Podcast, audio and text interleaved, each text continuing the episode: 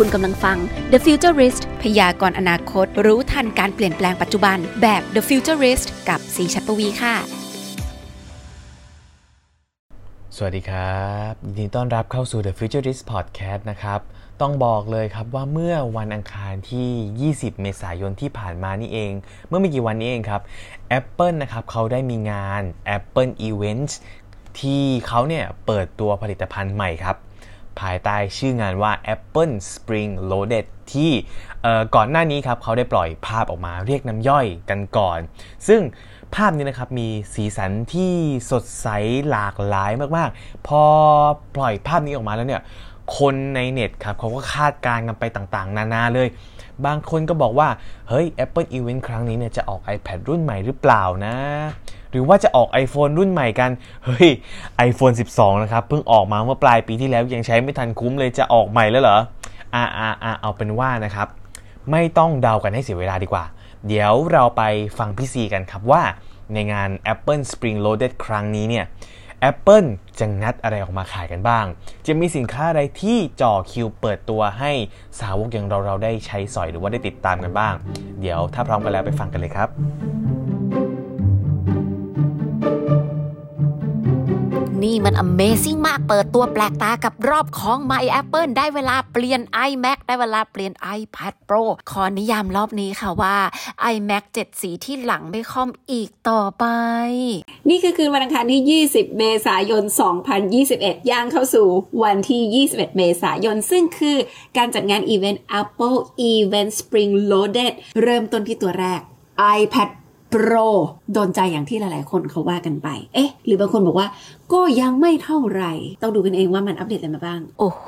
ขอเทใจให้ iPad Pro ด้วยชิป M1 สเปครอบนี้ดูแล้วไม่อยากได้ก็ให้มันรู้ไป ใส่ให้สวยสเปคให้สุดสีให้เยอะทรงพลังและลำหน้าที่สุดที่เคยมีมา ขนาดเหมือนเดิมค่ะ 11 แล้วก็ 12.9 นิ้ว ใหม่ที่ชิป และก็ยังใหม่ที่จอภาพอีก ใหม่ที่ความเป็นรุ่น Cellular จะมี 5G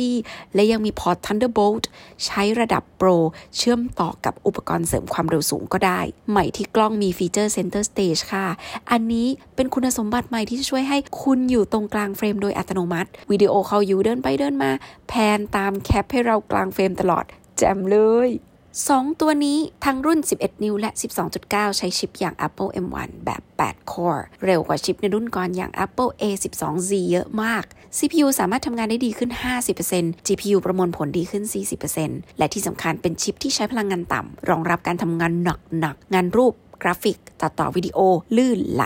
ความจุสูงสุดดันขึ้นไปถึง 2 เทราไบต์ อ่านเขียนเร็วขึ้น 2 เท่า พอร์ตการเชื่อมต่อเป็นส่วน Type C Thunderbolt เชื่อมต่อออกจอความละเอียด 6K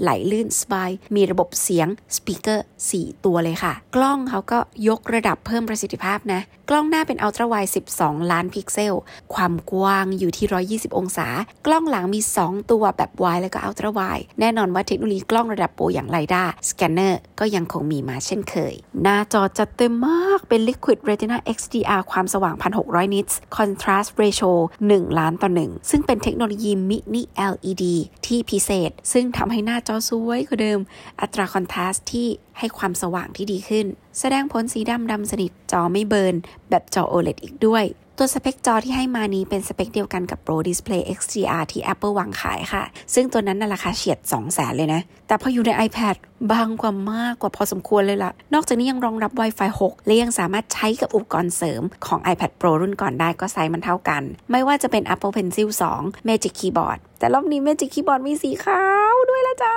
ใครซื้อมาใหม่ๆ ก็ต้องใช้สีขาวเนาะเดี๋ยวคนไม่รู้ว่าเนี่ยรุ่นใหม่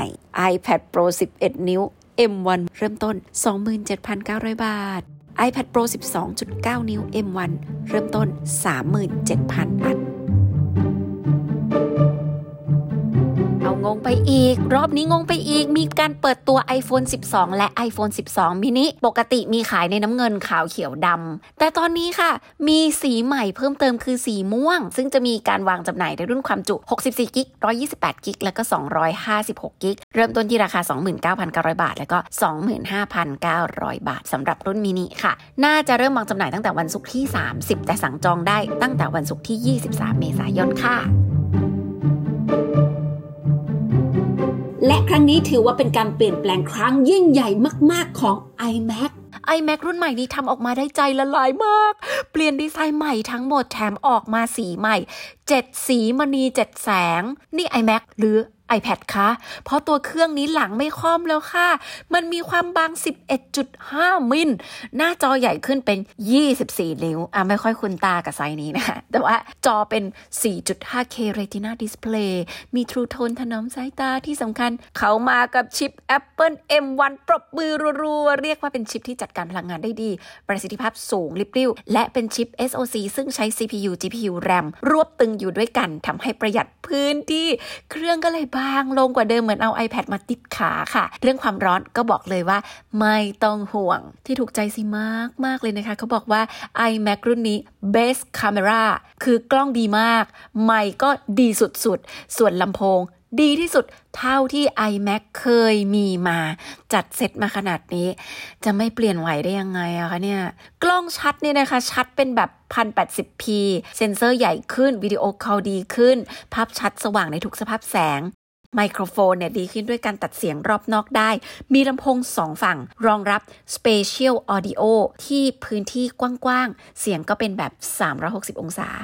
ประสิทธิภาพการทำงาน iMac รุ่นนี้ โอ้โห 2021อะเนาะดีค่ะ เร็วขึ้นตอบสนองดี พูดเหมือนใช้มาแล้วเลยนะคะ แอปที่ใช้กันทุกวันอย่าง Safari Photo อะไรเงี้ย ก็จะเร็วทันใจ คีย์บอร์ดมีปุ่มอีโมจิค่ะ มี Touch ID สแกนนิ้วได้ แถมเปลี่ยนโปรไฟล์ผู้ใช้งานได้ง่ายขึ้นด้วยการสแกนนิ้วค่ะ เรียกว่าทำงานได้ดีขึ้นจากรุ่นก่อน 85% GPU ประมวลผลได้ดีขึ้น 2 เท่า Neural Engine ดีขึ้น 3 เท่าค่ะ ให้ USB-C มา2พอร์ต Thunderbolt 2 พอร์ต สาย power เขาค่ะสวยยันสายเลยค่ะ เป็นแม่เหล็ก ตัวอะแดปเตอร์ตรงที่ชาร์จเสียบสายแลนเป็น Ethernet ได้ คีย์บอร์ด เมาส์ และ trackpad คุณขาสีลามมาด้วยมาครบ 7 สี ตัวเครื่องราคาเริ่มต้น 42,900 บาท Apple เนี่ยเขาได้พูดถึงเรื่อง privacy อ่า และยังมีระบบที่ใช้บลูทูธคลื่นสั้นที่ทำให้ iPhone ทั้งหลายเนี่ยนะคะ สามารถส่งข้อมูลหากันให้เราสามารถไฟล์ My เออไฟล์ My เหมือนแอปพลิเคชันไฟล์ My เนี่ย โดยการใช้กับอุปกรณ์ Third Party ได้จำนวนมาก ล่าสุดเปิดตัวมาแล้วค่ะสำหรับ AirTag อุปกรณ์ตามหาของหายชิ้นกลมๆ เล็กๆ แต่โอ้โห ดีไซน์น่ารัก personalize ได้ด้วยมีชื่อเราชื่อแม่ได้ทำงานร่วมกับ Find My คือแอปพลิเคชันในการตามของหาย ของหายต้องได้คืน ได้คืนเหมือนกับเราแทบแบบหาเจอรู้เลยเหมือนว่าสิ่งนั้นอยู่ที่ไหนเหมือนมีดวงตาวิเศษ ซึ่งตัวแอปพลิเคชัน Find My นะคะ ก็จะระบุ location เอาไว้ให้เดินตามไปหาถูกจุดถูกใจเลยละค่ะจะเอาไปใช้เป็นพวงกุญแจห้อยกับสิ่งของได้หมดเลยนะคะ Apple เองยังร่วมมือกับ Hermes ในการออกแบบ AirTag ดีมาถึง 3 แบบ เป็น Bag Charm เป็น Luggage Tag เอาไว้แขวนกระเป๋าเดินทางอะไรอย่างนี้หรือว่าเป็น Key Ring ก็ได้นะคะ แบตเตอรี่สามารถใช้ได้ 1 ปี เปลี่ยนแบตเองได้ มีลำโพงในตัว สามารถส่งเสียงได้ กันน้ำกันฝุ่นรวมถึงเรื่องของความปลอดภัย ไม่ต้องห่วงเขามี Unwanted Tag Detection ค่ะ ที่น่าสนใจคือเราสามารถ personalize ตัว AirTag ของเราได้น่ารักมาก ๆ เลยนะคะ จะเป็นอีโมจิก็ได้ AirTag ชิ้นละ 990 บาท แต่มีแพ็ค4ชิ้น 3,390 บาท รอบนี้ Apple TV 4K อัปเดตใหม่แรงกว่าเดิมใช้ชิป A12 Bionic แบบเดียวกันกับ iPhone เลยค่ะ ช่วยให้เพิ่มประสิทธิภาพกราฟิก ถอดรหัสวิดีโอและประมวลผลเสียงชัด เจนยิ่งกว่าเดิม ตัวเครื่องรองรับ 4K High Frame Rate HDR แล้วก็ยังสามารถรองรับเนื้อหาคุณภาพสูงสูง เช่น Dolby Vision 60 frame per second ทำให้ภาพดูสมจริงมากขึ้น Apple เองก็พยายามจับมือกับคนให้บริการวิดีโอชั้นนำเพื่อจะ stream วิดีโอแบบ HDR ใน frame rate สูงๆทำให้ Apple TV ตัวนี้ยสิว่ามันก็ดูน่าสนใจมาก ๆ มันมี feature ใหม่ค่ะ ที่เปลี่ยน color balance ของทีวีได้ใน iPhone ด้วย อันนี้คือมีความเจ๋ง และเขาก็ยังปรับปรุงรีโมทใหม่เป็น all new Siri Remote สั่งงานกับ Siri ได้แบบมีระบบสัมผัส ฟังก์ชันใช้งานครอบคลุมครบถ้วนใช้งานง่ายกว่าเดิม ตัวรีโมทจับถือสบาย เพราะออกมาใช้อลูมิเนียมชิ้นเดียวค่ะ รุ่นนี้สั่งเปิดปิดเล่นหนังเพลงรายการ ไปยันสั่งงานบ้านอัจฉริยะ แบบใช้ Apple Home Kit ซึ่งมีกริ่งประตูดังอยู่หน้าบ้าน ก็จะ stream ขึ้นจอทีวีได้เลย ครอบคลุมมากค่ะ Apple TV 4K ใหม่ เริ่มต้นที่ราคา 6,700 บาทค่ะ อืม เอาเรื่องเยอะ สรุปแล้วรอบนี้ Apple Pencil 3 ก็ยังไม่มานะคะ ใช้รุ่น 2 แหละค่ะ ดีแล้วอย่าเพิ่งรีบตกรุ่น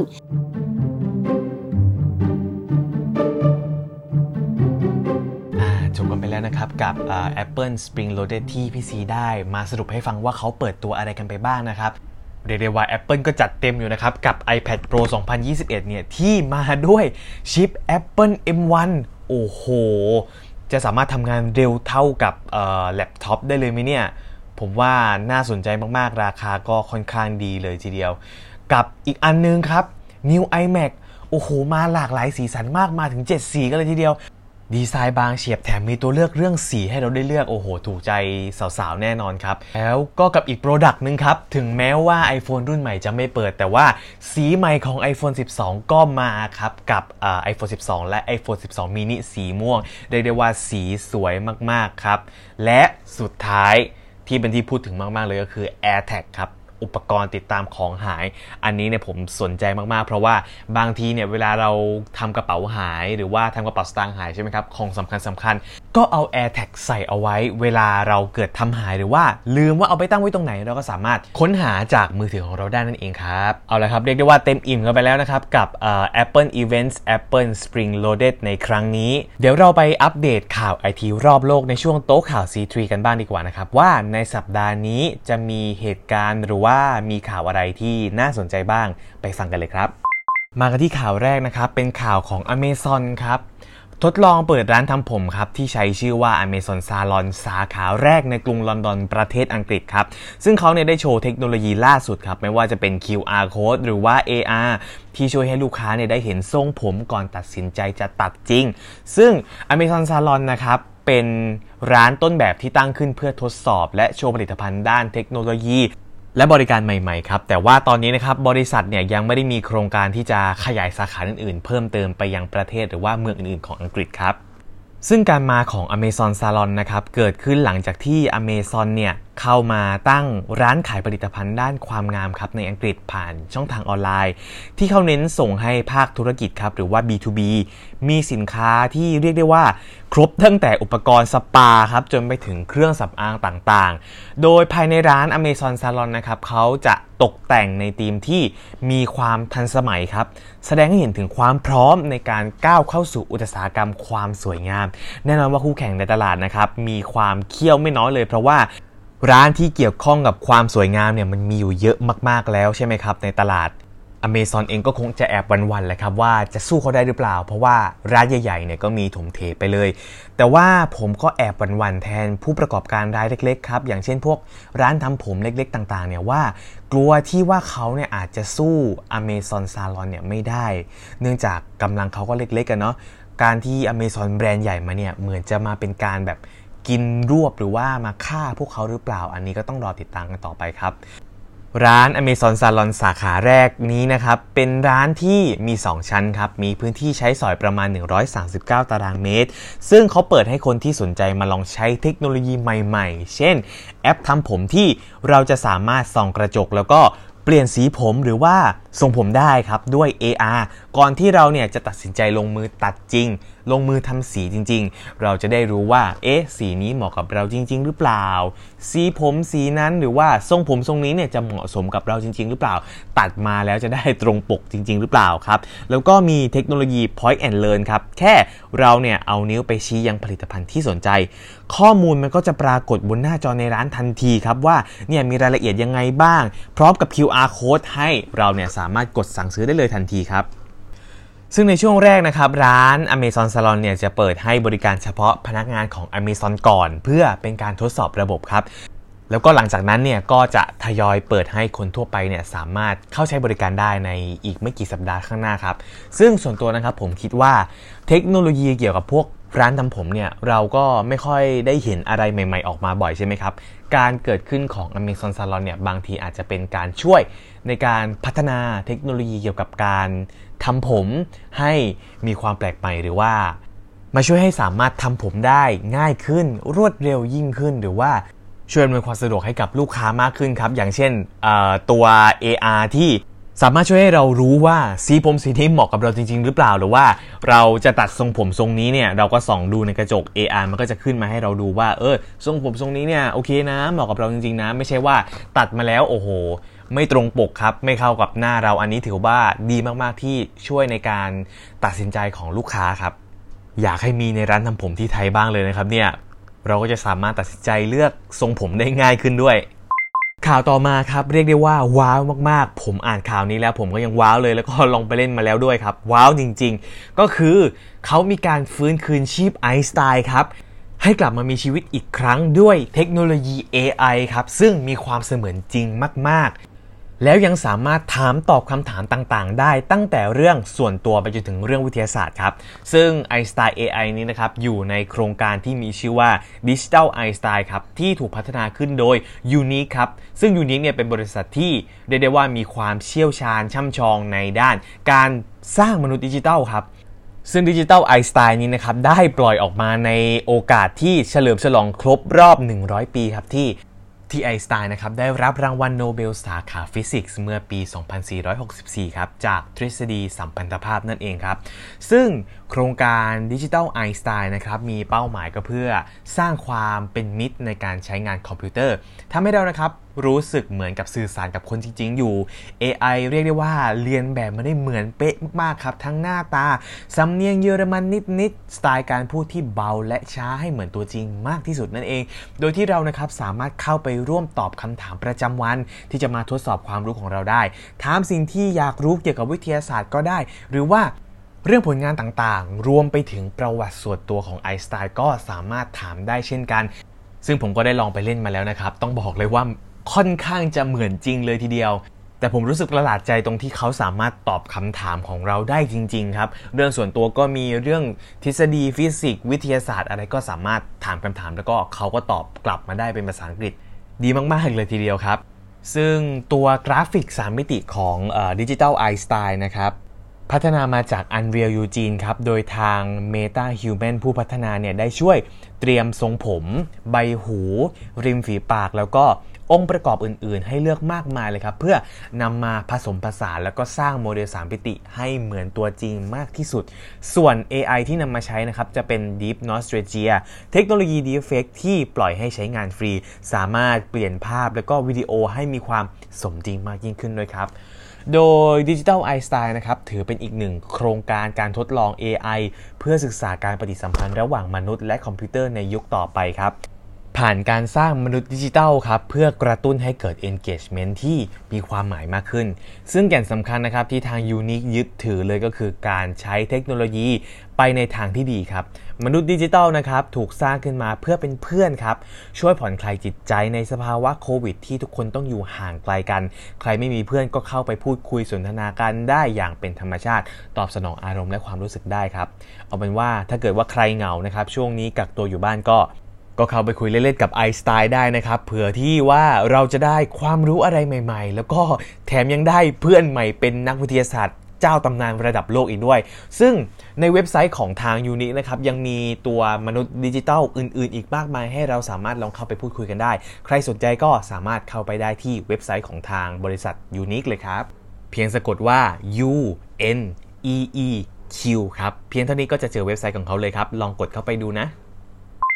ข่าวต่อไปครับเรียกได้ว่าใครที่ชอบไปเกาหลีเนี่ยจะต้องชอบข่าวนี้แน่ๆ เพราะถึงแม้ว่าเกาหลีใต้ครับจะเปิดให้คนไทยเนี่ยสามารถเดินทางเข้าประเทศได้โดยที่ไม่ต้องขอวีซ่า แต่ก็มีอยู่หลายครั้งเลยครับที่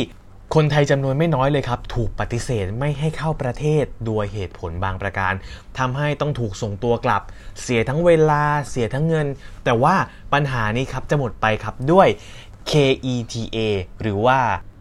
Korea Electronic Travel Authorization ครับ คือระบบขออนุญาตเข้าประเทศสำหรับชาวต่างชาติ ที่ต้องการเดินทางเข้าประเทศเกาหลีโดยไม่ต้องขอวีซ่าครับ ซึ่งทางกระทรวงยุติธรรมของเกาหลีใต้นะครับ จะนำร่องใช้ระบบนี้ตั้งแต่วันที่ 3 พฤษภาคมเป็นต้นไปครับ เพื่อเป็นการแก้ปัญหาปฏิเสธนักท่องเที่ยวไม่ให้เข้าเมือง ที่มีจำนวนเพิ่มสูงขึ้นครับ รวมถึงการลักลอบเข้ามาทำงานอย่างผิดกฎหมายด้วย เนื่องจากสถานการณ์โควิด -19 ที่ระบาดทั่วโลกในตอนนี้นะครับ ในช่วงแรกๆ เนี่ยจะอนุมัติให้ใช้งานใน 21 จาก 112 ประเทศ ที่เข้าเกาหลีใต้ได้โดยไม่ต้องขอวีซ่าก่อนครับ ยังไม่รวมประเทศไทยนะครับ แต่ว่าหลังจากนี้จะมีการพิจารณาเพิ่มเติมในอนาคตครับสำหรับผู้ที่สนใจนะครับก็สามารถลงทะเบียนได้ครับผ่านเว็บไซต์ k e t a go.kr ครับ พร้อมยืดเอกสารให้พิจารณา ซึ่งจะมีค่าธรรมเนียม 10,000 วอน หรือว่าประมาณ 280 บาทเองครับ โดยต้องยื่นล่วงหน้านะครับ อย่างน้อย 24 ชั่วโมงก่อนบิน และสามารถยื่นเป็นกลุ่มได้มากสุดครับ 30 คน ในกรณีที่ผ่านการอนุมัติแล้วนะครับ จะมีการตอบกลับผ่านทางอีเมลครับ สามารถใช้งานได้นาน 2 ปีนะครับ นับตั้งแต่วันที่ทำการอนุมัติครับ ในกรณีที่มีการเปลี่ยนแปลงชื่อนามสกุลนะครับ จะต้องขอยื่นใหม่ทันทีครับ เรียกได้ว่าในอนาคตนะครับโอกาสที่เราจะได้เข้าไปเที่ยวในเกาหลีเนี่ยน่าจะง่ายมากขึ้นครับ ใครที่กำลังกลัวๆอยู่ว่าเฮ้ยฉันจะถูกตอมอปฏิเสธไม่ให้เข้าเมืองหรือเปล่านะ ก็สามารถยื่นขออนุญาตผ่านช่องทางเว็บไซต์อันนี้ได้ รับรองว่าน่าจะมีปัญหาและอุปสรรคที่ลดลงนะครับในการที่จะเข้าเมืองไปเที่ยวในประเทศเกาหลีใต้นะฮะเรียกได้ว่าสามารถทำให้ใครหลาย ๆ คนที่ไปเที่ยวเกาหลีนะครับคลายความกังวลลงไปได้เยอะเลยนะครับ ต่อมาครับมาในเรื่องของวัคซีนกันบ้างครับ เพราะว่าทางตัวแทนของไฟเซอร์นะครับได้ออกมายืนยันครับว่า พบวัคซีนต้านโควิด -19 ปลอม ระบาดในเม็กซิโกและโปแลนด์ครับ ซึ่งตอนนี้นะครับมีทั่วโลกเลย ต้องการวัคซีนโควิด -19 มากขึ้นครับ รวมถึงไทยเราเองด้วยความต้องการที่มากขึ้นนี้ครับ จึงเป็นการเปิดโอกาสให้พวกมิจฉาชีพที่ใช้ความอยากได้ของคนผลิตวัคซีนปลอมออกมาขายครับ ยิ่งตอนนี้นะครับช่องทางอีคอมเมิร์ซเนี่ยทำให้คนสามารถสั่งของได้อย่างง่ายได้ แถมไม่จำเป็นต้องเปิดเผยตัวตน จึงทำให้สามารถหลอกลวงคนอื่นได้ง่ายขึ้นด้วยทางไฟเซอร์ครับเองก็กำลังร่วมมือกับทางหน่วยงานของรัฐทั้งสองประเทศครับเพื่อ ทำการสืบสวนแล้วก็แก้ไขปัญหานี้อย่างเร่งด่วนครับ ทาง International Computer Hacking and Intellectual Property นะครับ ได้ออกมาเตือนให้ระวังวัคซีนปลอมในละตินอเมริกา และยุโรปตะวันออกครับ หลังจากที่พบว่ามีวัคซีนไฟเซอร์ปลอมระบาดครับ ส่วนในสหรัฐเองครับก็มีการตรวจสอบอย่างใกล้ชิดเลยว่า มีวัคซีนปลอมหลุดเข้ามาในประเทศบ้างหรือเปล่า ซึ่งในเคสของเม็กซิโกนะครับได้มีการออกมาเตือนตั้งแต่ เดือนกุมภาพันธ์ที่ผ่านมาแล้วครับ หลังจากที่มีคนเอาวัคซีนเข้ามาขาย การสืบสวนเบื้องต้นนะครับ มีคนยอมจ่ายเงินหลายร้อยดอลลาร์เลยเพื่อให้ได้รับการฉีดวัคซีนมีมากกว่า 80 คนเลยทีเดียว ซึ่งวัคซีนที่นำมาฉีดนะครับก็ยังไม่รู้เลยว่ามันเป็นสารเคมีอะไร อาจจะเป็นน้ำเปล่าหรือว่าเป็นสารอันตรายก็ได้ ทางกระทรวงสาธารณสุขครับจึงไม่แนะนำให้ซื้อวัคซีนเหล่านี้มาฉีดเองนั่นเอง ต่อมาครับในเดือนมีนาคมนะครับองค์การอนามัยโลกครับได้ออกมาเตือนว่า วัคซีนไฟเซอร์ปลอมที่เจอในเม็กซิโก โดยนำมาฉีดให้กับผู้ป่วยที่อยู่นอกโครงการรัฐ พร้อมรายงานว่ามีความเป็นไปได้ครับ ที่วัคซีนปลอมจะกระจายไปยังพื้นที่อื่นๆ เพราะว่าเคสล่าสุดของเม็กซิโกนะครับ พบว่าคนได้รับวัคซีนปลอมไปแล้วราวๆ 80 คน ซึ่งขายกันในราคา 1,000 ดอลลาร์ต่อ 1 โดส โอ้โห แพงมาก ซึ่งตอนนี้นะครับยังไม่พบอันตรายกับผู้ที่ฉีดเข้าไป ทางฝั่งโปแลนด์นั้นก็ยังไม่มีใครได้ฉีดวัคซีน เพราะว่าถูกยึดได้ก่อนครับ ตอนนี้ครับล่าสุดทางสหรัฐเองก็ได้ยึดอย่างน้อยครับ 8 เว็บไซต์ที่ขายยาและวัคซีนรักษาโควิดปลอม ที่ทำขึ้นมาเพื่อหลอกให้ติดมาแวร์หรือว่าหลอกเอาข้อมูลส่วนตัวของผู้ที่หลงเชื่อครับทางไฟเซอร์เองนะครับก็ได้ออกมาเตือนว่าอย่าหลงเชื่อเว็บออนไลน์ที่ขายวัคซีนครับ เพราะว่าพวกเว็บไซต์เหล่านี้เนี่ยไม่มีสิทธิ์ในการจำหน่าย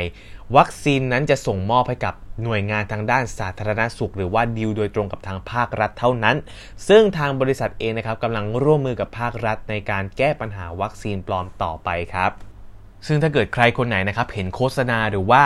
มีคนเนี่ยแอบอ้างว่าตัวเองเนี่ยขายวัคซีนไฟเซอร์ก็อย่าไปหลงเชื่อนะครับ เพราะว่า มันเป็นไปไม่ได้เลยที่วัคซีนจะสามารถซื้อขายได้ทางออนไลน์นะครับ ดังนั้น